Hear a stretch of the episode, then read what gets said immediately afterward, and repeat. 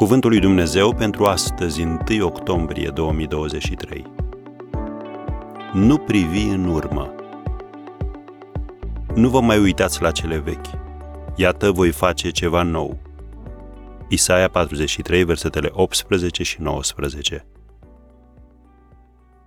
Se spune că legendarul jucător de baseball Satchel Paige ar fi rostit aceste cuvinte Nu te uita în urmă, s-ar putea ca ceva să te distragă mi se par inspirate și adevărate. Apostolul Pavel redă aceeași idee în felul următor. Fac un singur lucru. Uitând ce este în urma mea, mă arunc spre ce este înainte. Filipen 3, versetul 13.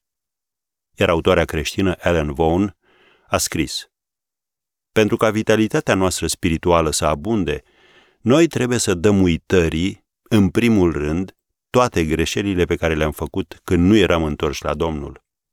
Firește, trebuie să ne aducem aminte de fiecare păcat și să-l mărturisim, să ni se ierte și să le eliminăm din viața noastră. Dar după ce le mărturisim, trebuie să le dăm uitării.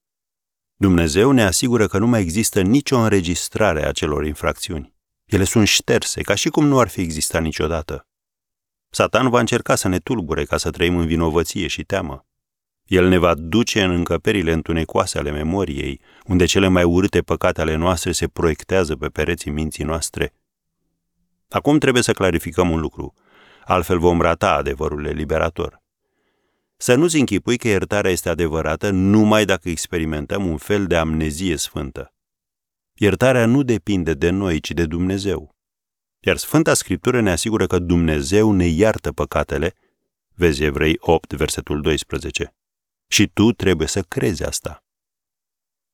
Pentru ca vitalitatea noastră spirituală să abunde, în al doilea rând, noi trebuie să dăm uitării rușinea noastră. Apostolul Pavel ar fi putut fi un abonat la rușine.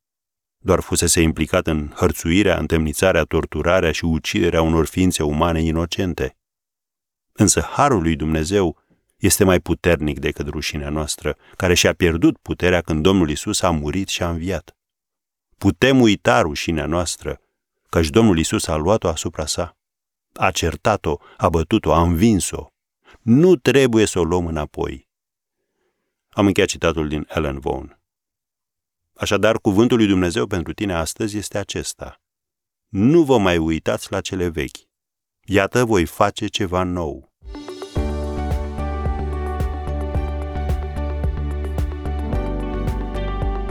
Ați ascultat Cuvântul lui Dumnezeu pentru astăzi, rubrica realizată în colaborare cu Fundația SER România.